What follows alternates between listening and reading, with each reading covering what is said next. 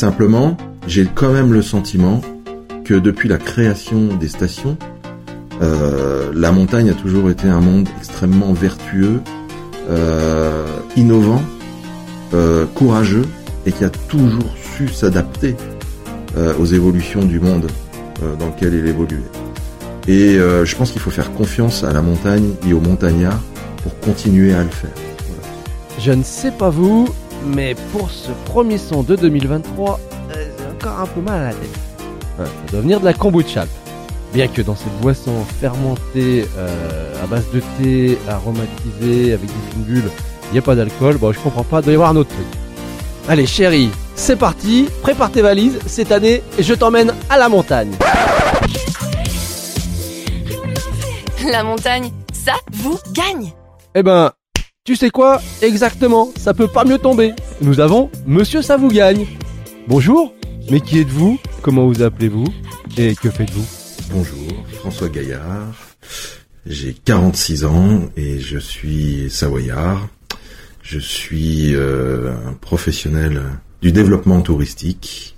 J'ai grandi en Savoie, c'est la Savoie et, et ces stations qui m'ont donné cet amour du tourisme et du développement touristique et du marketing euh, territorial. Voilà. Donc j'ai grandi euh, dans euh, l'épopée des stations de sport d'hiver. Aujourd'hui, j'évolue dans leur transition et dans la transition du, du tourisme en général. Et je suis un passionné de marketing. Et après, en parallèle de ça, je suis un époux et un papa, voilà, de, de, de deux enfants, deux jumeaux. Et j'en parle parce que c'est très important aussi euh, dans ma vie. Je pense que un projet de vie, c'est d'abord euh, un projet familial et c'est aussi un projet professionnel. Les deux sont, sont équilibrés. Je me sens autant un, un papa qu'un directeur de, de structure. Voilà.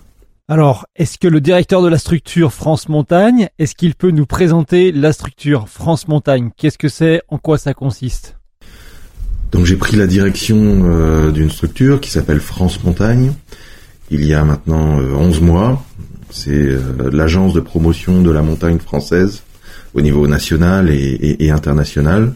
C'est une structure euh, qui a été créée par euh, l'ANMSM, l'Association nationale des maires de stations euh, de montagne, le syndicat national des moniteurs de ski français, le SF, et Domaine skiable de France, et qui regroupe tous les acteurs euh, concernés directement par la bonne santé de la montagne française, hiver comme été, avec bien sûr tout de même le ski toujours euh, en tête de gondole. Donc je suis arrivé à nouveau en Savoie parce que j'y suis né il y, a, quelques mois. Après euh, une première partie de carrière que j'ai faite en station, puisque j'ai démarré euh, ma carrière comme directeur de station de sport d'hiver, d'abord dans une des plus petites stations de France, Savoie Grand Revard, où je dirigeais à la fois le domaine de ski nordique euh, et l'office de tourisme, puis une des plus grosses, la Plagne, où j'étais en charge de, l'office de tourisme de, de la Grande Plagne. Et puis après, je suis parti pendant 17 ans à Lyon, où le maire de Lyon, euh, Gérard Collomb, souhaitait faire de sa ville une grande destination touristique européenne, ce qui n'était pas le cas il y, a, il, y a, il y a 17 ans en arrière. Et j'ai vécu là une grande épopée particulièrement intéressante pour un professionnel du tourisme euh, qui m'a amené à euh, vraiment euh, me positionner sur du marketing territorial. C'était ce qui était euh, la grande nouveauté euh, à l'époque.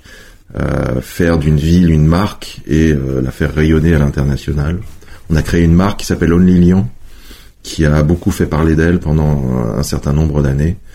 Et on a réussi à positionner cette ville euh, dans le top 15 européen des destinations de tourisme urbain. C'était particulièrement intéressant et après toutes ces années, euh, j'ai souhaité revenir euh, dans les montagnes qui m'ont vu naître pour euh, essayer de donner un peu euh, en retour euh, à ce territoire qui, qui m'a vu grandir et qui m'a donné cet amour du tourisme. Retour à la case départ, donc, retour à la case montagne. Quand tu es né dans ces montagnes, qu'est-ce que tu y faisais? Alors je suis né à Chambéry, euh, j'ai grandi dans les vignes euh, d'Apremont, que certains connaissent peut-être, euh, les vins de Savoie, euh, et j'y ai fait mes études, une partie de mes études, Euh, j'étais sur des skis à deux ans, comme beaucoup de petits savoyards. Euh, j'ai appris à skier euh, à la fois avec ma maman qui était sportive, mes oncles, mes tantes, avec le TECAM qui a vu beaucoup de, de petits chambériens aussi partir sur, sur des skis. j'ai appris à skier dans les Bauges, j'ai appris, appris à skier dans les dans les stations de Maurienne et, et de Tarentaise ça a été euh, évidemment pour moi euh, un élément important de, de mon apprentissage. Euh, grandir dans, dans les montagnes avec pour seul horizon ces montagnes au quotidien, ça forge des personnalités. Alors j'étais pas 100% montagnard parce que j'ai pas grandi et vécu dans une station, mais j'ai grandi avec la conscience que tout autour de moi, beaucoup de gens vivaient directement ou indirectement euh, de l'industrie du ski. Euh, j'ai grandi dans cette conscience que euh, mes parents et leurs parents avant eux avaient pu rester ici grâce à cette industrie du ski. Et forcément, ça a forgé quelque chose en moi, inconsciemment d'abord, puis après de manière très consciente au fil des années.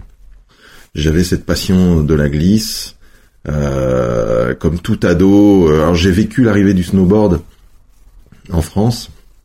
Donc euh, à partir de mes 13 ans, euh, j'ai plus pensé qu'à ça. Euh, c'était un peu c'était un peu la folie cette, cette, période et jusqu'à mes 19 ans, je rêvais d'être de vivre de ça. c'était totalement impossible, mais en tout cas, ça a été vraiment une, période de grande passion pour moi. le snowboard, euh, et puis après, j'ai cherché d'autres moyens à partir de 19 ans pour euh, pouvoir euh, ben, rester en station et, et y développer un, projet professionnel. Donc c'est ce qui m'a amené dans un premier temps. Moi, j'ai été très basique dans, dans mon cheminement, dans ma construction professionnelle. Donc je me suis dit bon, le tourisme, c'est l'international. Il faut parler anglais parfaitement. Donc j'ai d'abord cherché à maîtriser parfaitement l'anglais. Donc je suis allé à, la fac pour euh, pour apprendre l'anglais. Après, je me suis dit, euh, ok, euh, euh, le tourisme, c'est la convivialité, c'est l'accueil, c'est l'hospitalité. Il faut que je me spécialise là-dedans. Et donc, j'ai fait une école hôtelière. Donc, je suis allé faire des études d'hôtellerie en Suisse, à Lausanne, à l'école hôtelière. Et en sortant de là, je me suis dit, c'est clairement pas ce que je veux faire. Euh, je, je veux pas être maître d'un bateau, mais qui est pas conscient de son environnement en fait et qui a une, aucune emprise sur celui-ci. Je me suis dit, moi, je veux la big picture. Je veux maîtriser euh, euh, la, la, le, territoire dans, dans, son ensemble et avoir une vision globale du développement de ce territoire et travailler avec tous les acteurs. Et c'est ce qui est passionnant dans mon métier, c'est cette ouverture qui fait que je vais à la fois travailler avec des hôteliers, avec des restaurateurs, avec des élus. Euh, avec des prestataires de loisirs, euh, avec toutes sortes d'opérateurs. Et c'est euh, la, la, conjoncture de tout ça, euh, le faire ensemble, qui va construire une réussite globale. Et donc j'ai poursuivi mes études à l'université de Savoie pour obtenir un, un master en, marketing des services avec la vraie ambition de, de, de, jouer un rôle de locomotive comme ça et de d'avoir un rôle fédérateur plus que de, capitaine d'un bateau qui serait un élément d'une destination. Voilà. Et, euh, et le métier qui répondait parfaitement euh, à ces aspirations-là, c'était le métier de directeur d'office de tourisme. C'est un métier passionnant.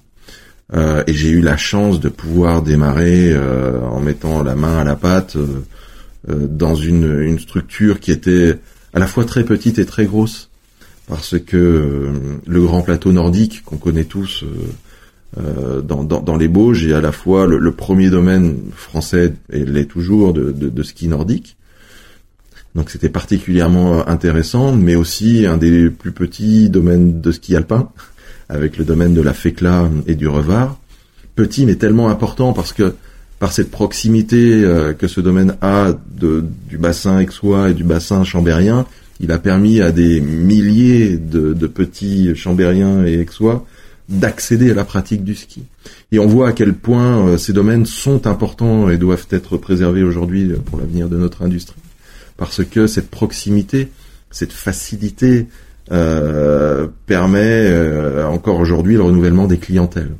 Et Dieu sait qu'aujourd'hui c'est une des problématiques que nous avons en tête euh, aujourd'hui pour l'avenir de notre filière. Donc pour moi, c'était un grand symbole. J'ai appris à skier, j'ai pu euh, y exercer euh, mon métier, et puis après, ben, j'ai très rapidement basculé sur des, des, domaines un peu plus gros.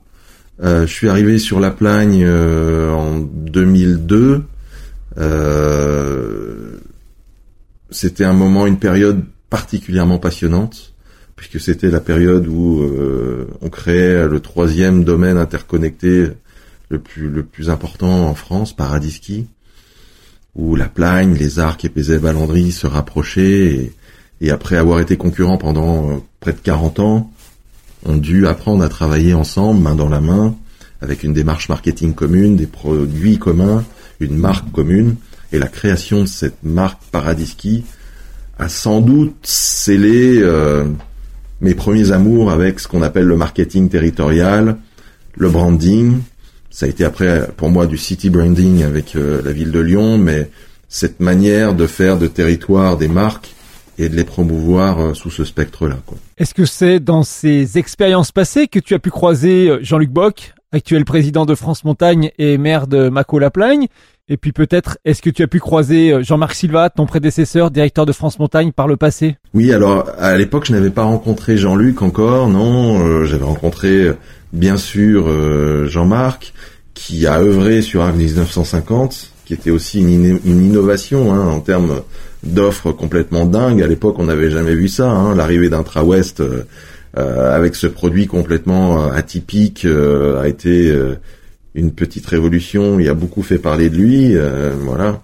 Et Jean-Marc est quelqu'un d'assez exceptionnel, avec une personnalité exceptionnelle. Et, voilà, on se connaissait effectivement de, de cette époque-là. Euh, et puis moi, je suis pas resté très longtemps euh, sur euh, sur la plagne, puisque je suis resté deux ans, le temps du montage de Paradiski. Et après, je suis vite parti dans la capitale régionale pour répondre à cet appel de, de, Gérard Collomb parce que euh, à cette époque, ce qu'on me promettait, c'était euh, c'était une page blanche en fait. Et pour un gamin, parce que j'étais j'étais un gamin, hein, euh, euh j'avais sais plus quel âge, 26 ans. c'était assez incroyable qu'on qu'on donne comme ça un peu ben, toutes les clés pour euh, pour le développement touristique d'une ville. Euh, L'objectif, c'était euh, de positionner la ville dans le top 15 européen. Et ce qui est très intéressant, c'est que à l'époque, euh, Gérard Collomb avait compris que on ne pouvait pas être attractif pour des entreprises sans être attractif pour les personnes, parce que les projets professionnels, j'insiste là-dessus, c'est d'abord des projets de vie. Et on n'envisage pas de déplacer femmes et enfants sur un territoire dans lequel on n'envisage pas de passer ne serait-ce qu'un week-end. Voilà. Donc aujourd'hui, les territoires qui ont de l'ambition en termes de développement économique doivent avoir de l'ambition aussi en termes de développement touristique pour être séduisants. Et c'est à ce moment-là que on, a choisi de développer une, démarche de marketing territorial. Il a compris que, que tout était extrêmement lié, que la bonne santé d'un territoire, elle s'assoit sur un triptyque qui est un triptyque de bonne santé des entreprises, prospérité économique, euh, bonne santé euh, des habitants euh, et bonne santé euh, ben, du, du, du, du, tourisme. Quoi. Et donc euh, tout ça, euh, ce sont des équilibres précaires auxquels il faudra qu'on veille à l'avenir dans nos vallées, parce qu'on parle beaucoup de transition en, en, ce moment et il va falloir trouver des moyens intelligents de, de, de, de l'opérer pour avoir des projets économiques viables. Tu as déjà bien répondu euh, à une présentation de France Montagne de manière institutionnelle, je vais dire. Mais maintenant, une question certainement naïve, mais en tout cas importante, je pense. Ça sert à quoi France Montagne aujourd'hui? France Montagne, c'est une agence euh, de promotion qui est une agence chapeau, si je puis dire.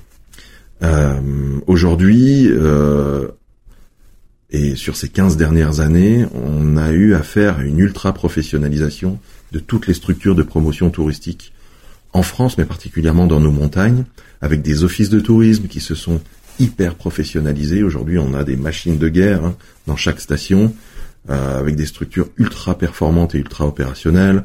On a des agences départementales, on a des agences régionales, euh, on a un office de tourisme national qui travaille au rayonnement de la France.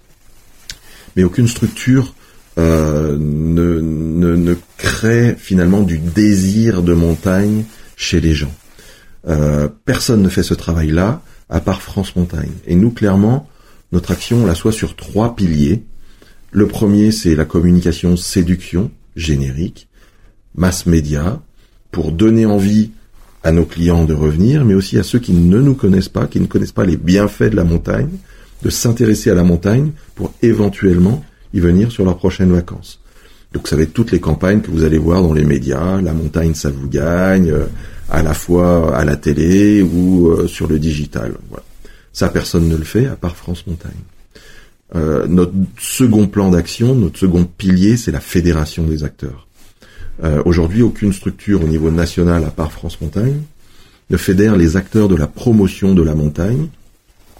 Pour les regrouper par cœur de métier, nous avons créé un club qui s'appelle le Club France Montagne, qui permet aux professionnels au niveau national de se réunir pour échanger sur leurs problématiques, sur leurs bonnes pratiques, pour éviter des écueils, pour échanger sur leurs innovations, tout simplement réseauter, parce que ça fait du bien, c'est nécessaire dans une industrie euh, de réseauter, et aussi partager des moments de convivialité pour créer un esprit corporatiste et faire en sorte qu'on ait une montagne soudée, euh, qui soit performante, et avoir comme ça un nivellement par le haut pour que les grands apportent leur expérience aux plus petits, etc.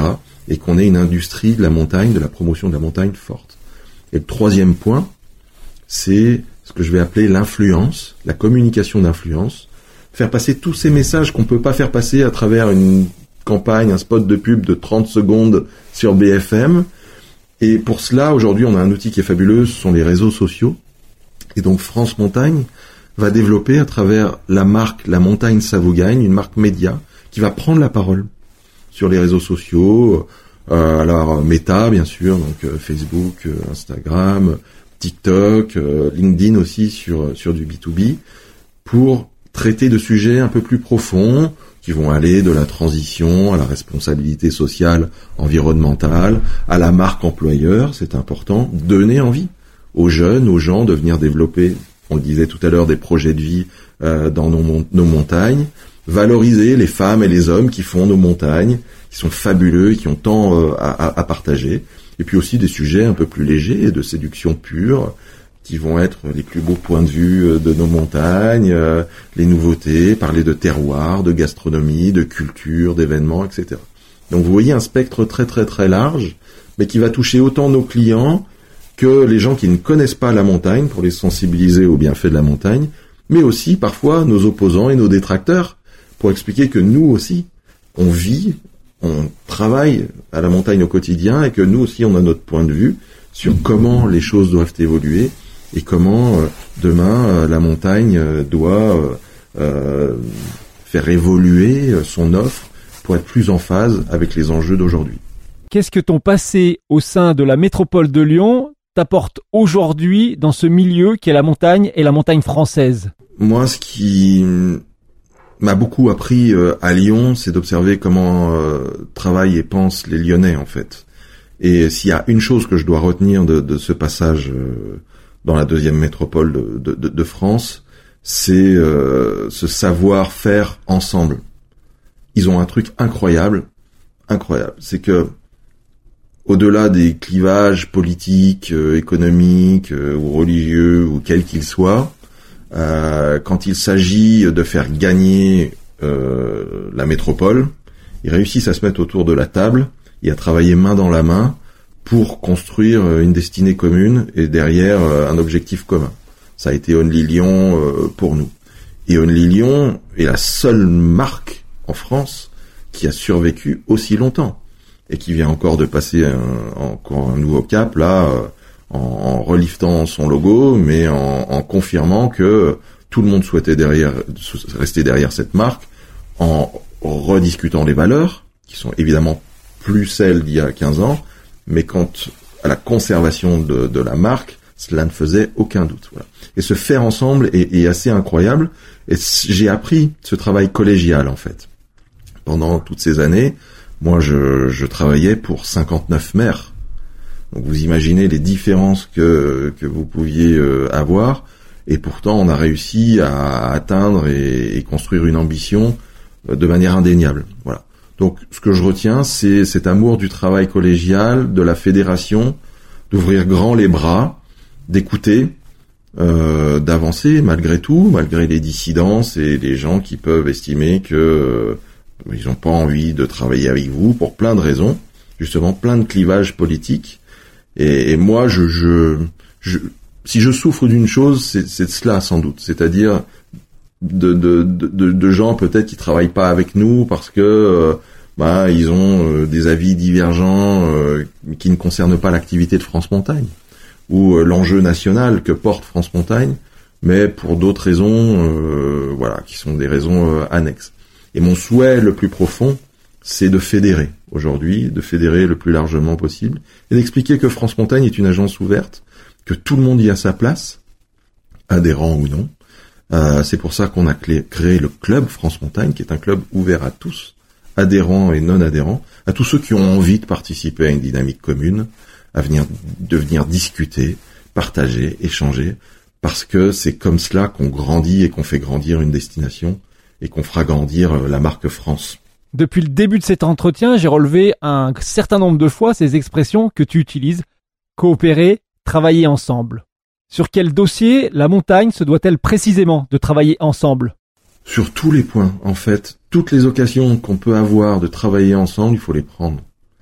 Euh, que ce soit euh, sur euh, de l'aménagement, de la promotion, de la réflexion, les principes des think tanks qui sont hyper intéressants. Je crois que toutes les occasions que nous avons de conserver le dialogue, la bienveillance et le respect, il faut les saisir, il faut les embrasser. Euh, moi, ce qui me chagrine un peu dans la, période que nous que nous traversons, c'est euh, la volonté euh, peut-être euh, des uns de s'opposer aux autres. Moi, j'ai jamais été militant. J'ai pas une âme de militant parce que je crois que ça correspond pas à mon caractère. J'ai plutôt une âme de diplomate, de pacificateur.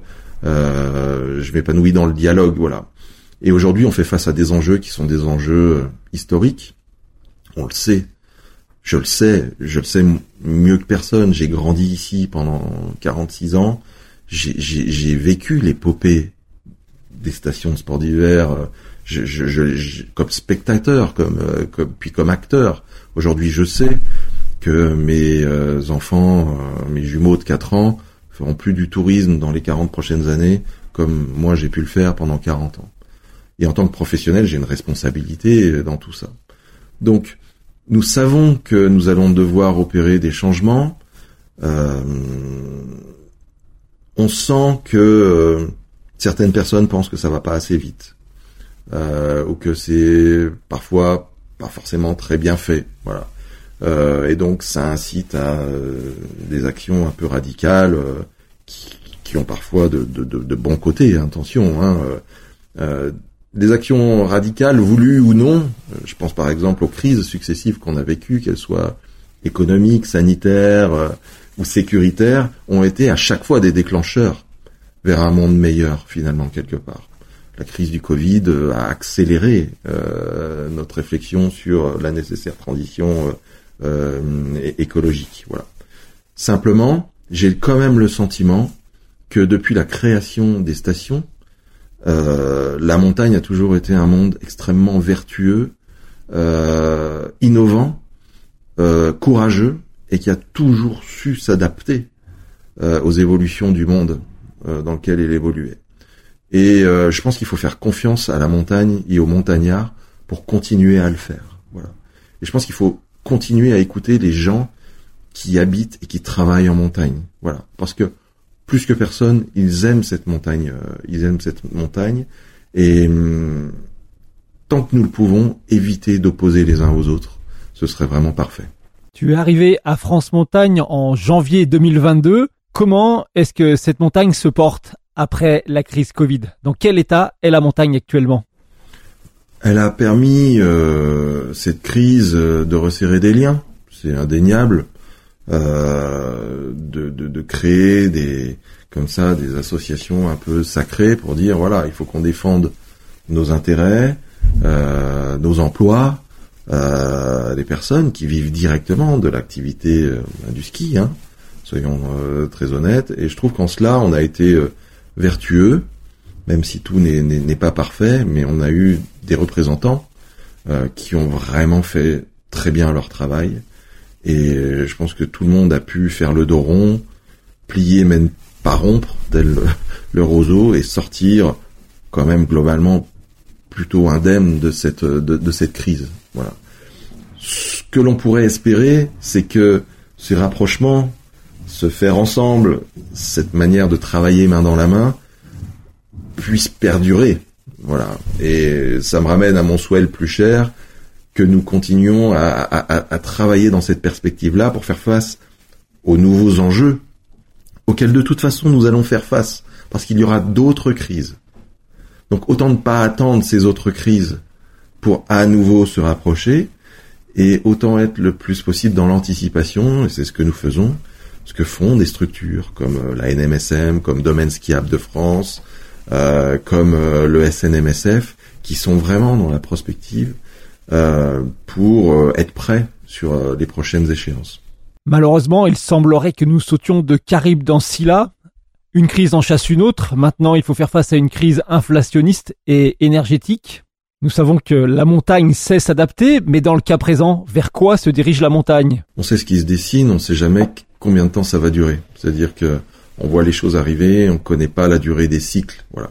Personne n'était capable d'anticiper combien de temps allait réellement durer la crise du Covid, euh, comment on allait pouvoir éventuellement la, régler et sous quelle échéance. Pour la question de l'inflation, euh, c'est un petit peu la même chose. Beaucoup d'éléments entrent en jeu, le conflit en Ukraine, euh, donc les problématiques énergétiques, tout est intimement lié. Donc là-dessus, moi je suis pas devin et crois qu'il faut faire preuve d'humilité, personne ne l'est. Euh, ce qu'on constate, c'est que malgré ce contexte quand même qui est terriblement anxiogène, hein, euh, il faut le dire, je crois qu'on a rarement été dans un contexte aussi anxiogène depuis euh, quelques décennies.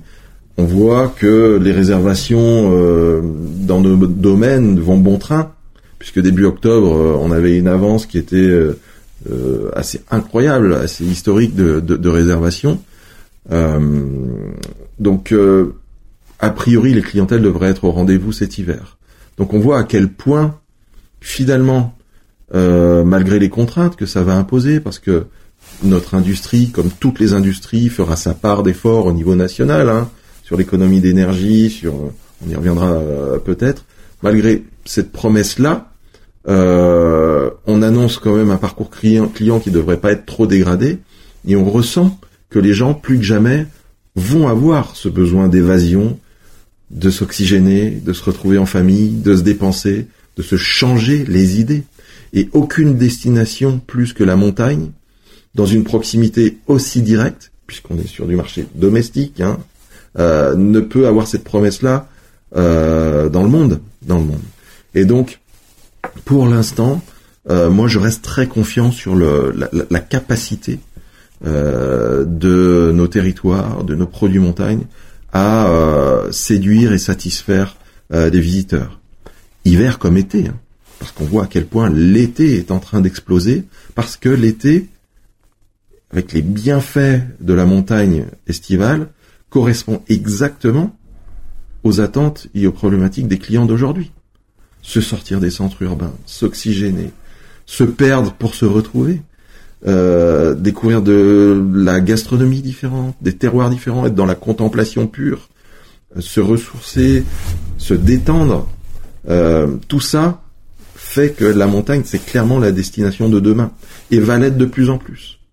Parce que la population va augmenter, parce que les centres urbains vont continuer à se développer, et auront de plus en plus besoin de sortir dans une proximité de plus en plus directe, parce que hein, on nous promet des voyages de moins en moins loin, avec de moins en moins d'utilisation d'avions, etc. Et aujourd'hui, où vous soyez en France, globalement, dans un rayon de 2-3 heures, en train ou en voiture, où vous avez une montagne euh, pas trop pas trop loin. Donc c'est c'est quelque chose d'assez prometteur. Tu nous as confié tes craintes, en tout cas pour tes enfants, qu'ils ne puissent pas vivre la montagne telle que tu l'as connue. Euh, justement, projetons-nous dans tes rêves. La montagne de dans 30 ans, tu la vois comment? Alors, tu parles de rêve. si je la rêvais, euh, je la rêverais telle que je l'ai connue euh, il y a 30 ans. Voilà. J'étais, j'ai emmené mes enfants cet été sur la mer de glace. Je sais pas combien de centaines de marches on a parcouru pour aller voir la grotte de glace. Je crois que la dernière fois que j'ai fait la vallée blanche, j'en ai fait quelques dizaines. Et là, on parle en centaines. Je crois c'est 500 pour descendre, 500 pour remonter. Euh, voilà, donc je rêverais que mes enfants puissent voir la montagne telle que moi je l'ai vécue. Parce qu'aujourd'hui je leur en parle et ils sont très intelligents, hein, 4-5 ans déjà, ils n'arrivent pas à, projeter ce que papa raconte. Voilà. Après, comment elle sera réellement, j'en sais rien. Il est indéniable que le, climat est en train d'évoluer et qu'il se passe quelque chose. Certains parlent de quelque chose d'irrémédiable, d'autres parlent de cycles. Euh, moi, je fais preuve de beaucoup d'humilité. Je suis pas spécialiste, donc euh, je sais pas. Euh, ce qui est certain, c'est qu'on peut pas rester passif et indifférent par rapport à ça, et que on doit prendre les mesures qui s'imposent pour, en tout cas, faire en sorte euh, de ne rien regretter dans 30 ans euh, et de se dire qu'on a fait tout notre possible, tout ce qui était euh, en notre pouvoir pour que la montagne reste la plus proche de ce qu'on a connu et aimé jusque-là. Tu as dit lors de l'entretien que la montagne reste sur un marché domestique. En quoi cette montagne française reste-t-elle sur une clientèle à dominante française? Parce que quand on fait l'hélicoptère, qu'on prend de la hauteur et qu'on regarde la réalité de, de, de, notre fonctionnement, aujourd'hui le marché domestique est le marché le, le plus important. Et après, au niveau de l'international pur, ce sont des marchés européens de proximité avec une prévalence du Benelux et de, du Royaume-Uni. Voilà. On a beaucoup parlé euh, de, la Russie ou de la Chine ou euh, de marchés émergents ou vraiment à forte valeur ajoutée sous le spectre de certaines stations dont l'activité dépend clairement de cela, mais certaines stations ne font pas 250 stations. Aujourd'hui, la réalité de notre marché, c'est que le marché domestique est très important pour nous. Et il est doublement important parce qu'il a aussi un potentiel de développement très très fort. Et dans le contexte que j'expliquais tout à l'heure de transition et de responsabilité environnementale, notamment avec un essor que l'on souhaite des déplacements ferroviaires, euh, c'est un potentiel de développement qui est ultra intéressant. On a une culture montagne encore à développer en France. La France, contrairement à la Suisse ou à l'Autriche, est un pays avec des montagnes, mais pas un pays de montagnes. Donc on n'a pas une culture naturelle qui se développe chez nos petits Français comme euh, elle se développe chez les petits Suisses ou les petits Autrichiens. Voilà. Et donc on peut encore partir euh, en croisade gentille, si je puis dire, pour expliquer les bienfaits de la montagne à des gens qui ne, les connaissent pas, qui n'ont pas encore été confrontés, et euh, les éveiller à, à, cela et espérer été comme hiver, que demain ils viendront nous rendre visite pour euh, bah, profiter de tous les attraits de, notre montagne, que ce soit des attraits de glisse, mais aussi de gastronomie, de terroir, de culture, d'événements, de contemplation pure ou de pratique sportive, voilà. Et la démarche de France Montagne, c'est une démarche inclusive, 100% inclusive, avec euh, une volonté de démystifier la montagne. Beaucoup de gens se disent la montagne, voilà, c'est pas pour moi, c'est trop dur, euh, c'est pas dans mon budget, euh, j'ai pas le bon niveau de pratique, je vais avoir l'air ridicule, euh, ou il va pas y avoir ce que je recherche. Moi, j'aime bien le farniente, euh, euh, me faire bronzer au bord de l'eau, et je vais pas y trouver mon compte. Mais tout ça, c'est faux parce qu'on explique mal. Il y a de l'eau en montagne, il y a des rivières, il y a des lacs, sans doute les plus beaux du monde. il y a de la culture, il y a des événements maintenant incroyables pour tous les goûts. Euh, il y a des terroirs incroyables à découvrir. Si je veux me reposer, je peux me reposer. Si j'ai envie de me défouler, je peux me défouler. Si j'ai envie d'être seul et de m'isoler en forêt, je peux le faire. Si j'ai envie de faire la fête entre amis, je peux le faire. La sphère des possibles est incroyable. Et nous, on souhaite expliquer que voilà, la montagne c'est pour tous, il y en a pour tous, et que où que vous vous trouviez, quelle que soit votre envie, quels que soient vos moyens, quel que soit votre niveau de pratique, il y a près de vous, dans un rayon de 2-3 heures, une montagne, un massif, une station, avec des gens prêts à vous accueillir et à vous initier au plaisir de la montagne. C'est ça nos valeurs. On a coutume d'entendre que la proportion des pratiquants de sport d'hiver euh, touche 8%, 8 à 10% de la population française totale. Certains vont décrier le fait que pour 10% de la population, les remontées mécaniques, les domaines skiables, les stations de ski sont un gouffre énergétique et un gaspillage énorme. Malgré cela, on sait que la montagne est extrêmement vertueuse. Qu'est-ce que la montagne a à montrer aux autres? On stigmatise beaucoup la montagne en ce moment. Je veux dire, euh, il y a, d'autres pratiques euh, euh, et d'autres types de loisirs en France dont on parle jamais et qui sont bien plus polluants bien plus polluant, hein, d'accord. Euh, et je suis pas là pour balancer, mais peu importe.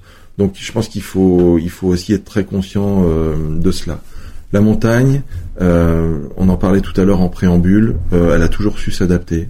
Il y a beaucoup de belles choses qui sont faites dans nos stations pour ben, rendre l'activité plus vertueuse, que ce soit au niveau des domaines skiables, mais aussi au niveau des hébergements, parce que on peut pas résumer une station, qui est un petit écosystème en soi, à euh, l'exploitation des pistes, aux remontées mécaniques, etc.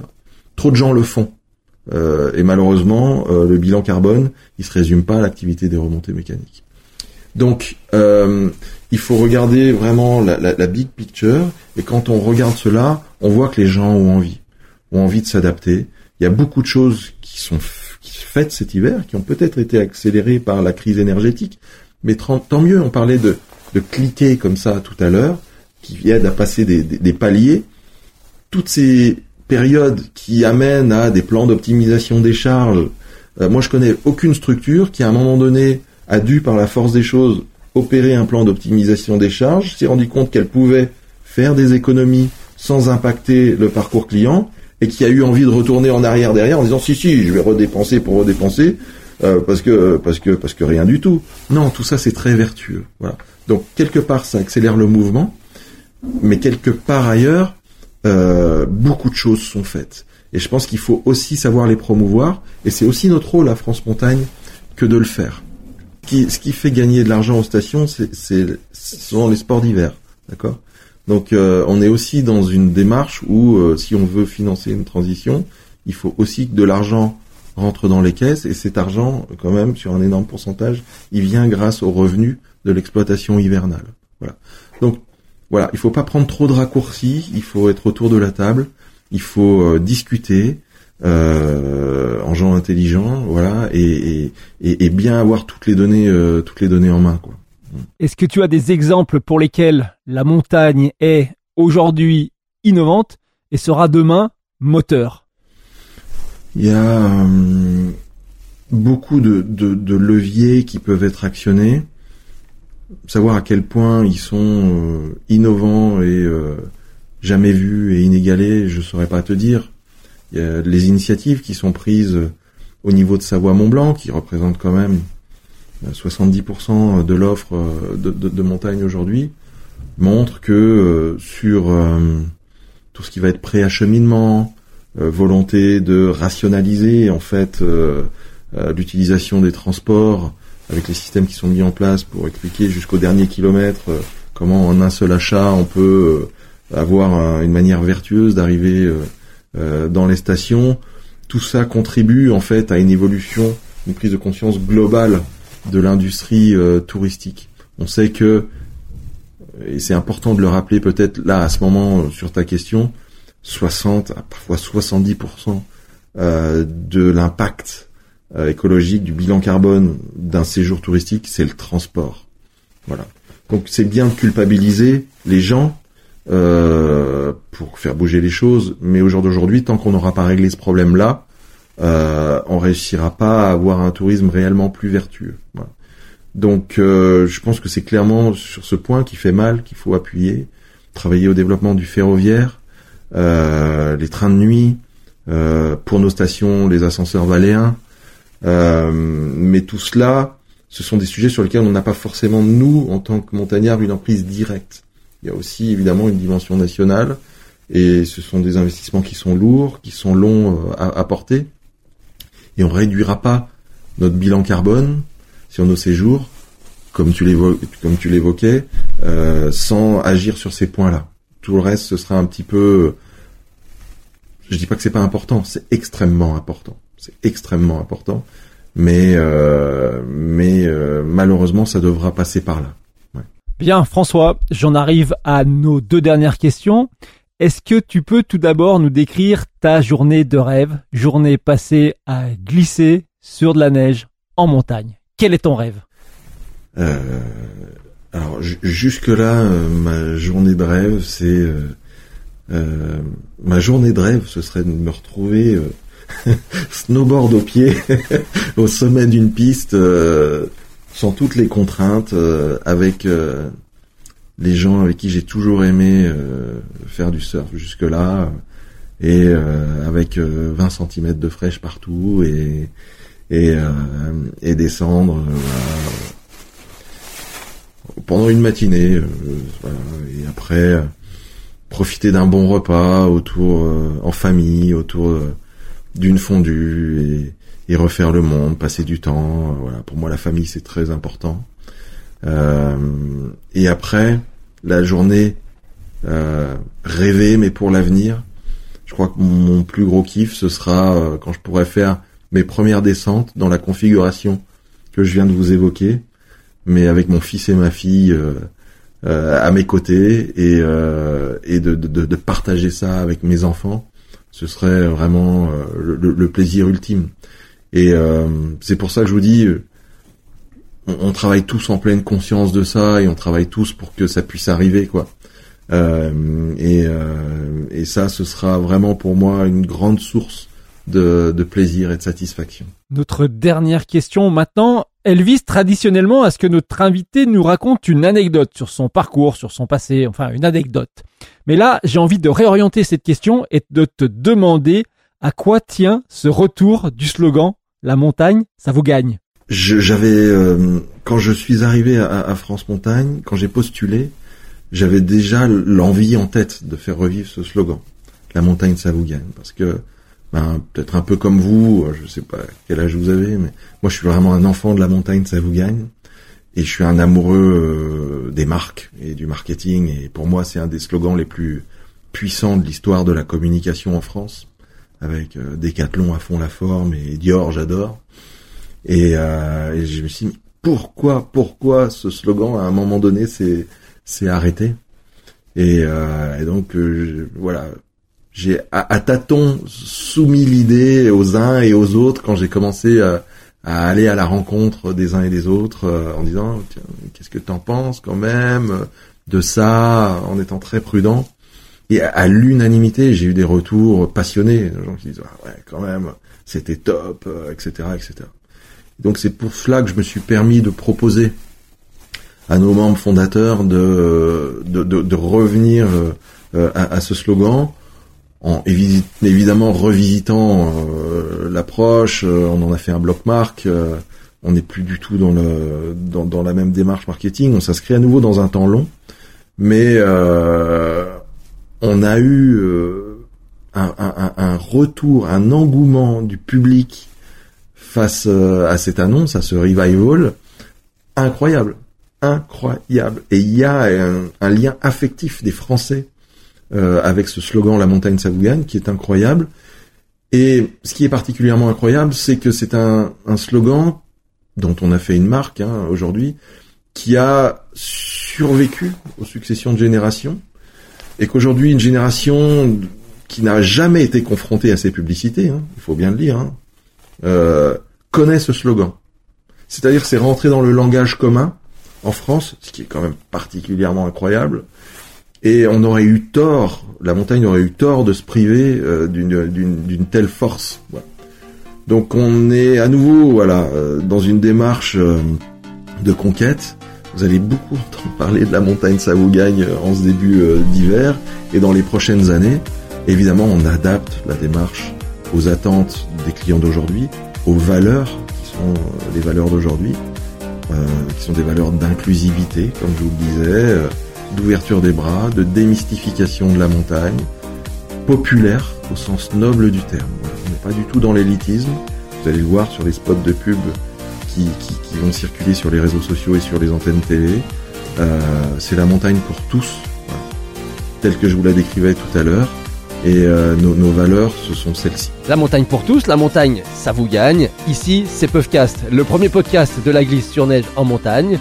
Un podcast qui n'en finit plus de gagner des auditeurs, puisqu'avec la nouvelle année, nous avons largement passé le cap des 10 000 écoutes de nos émissions. Merci et à très vite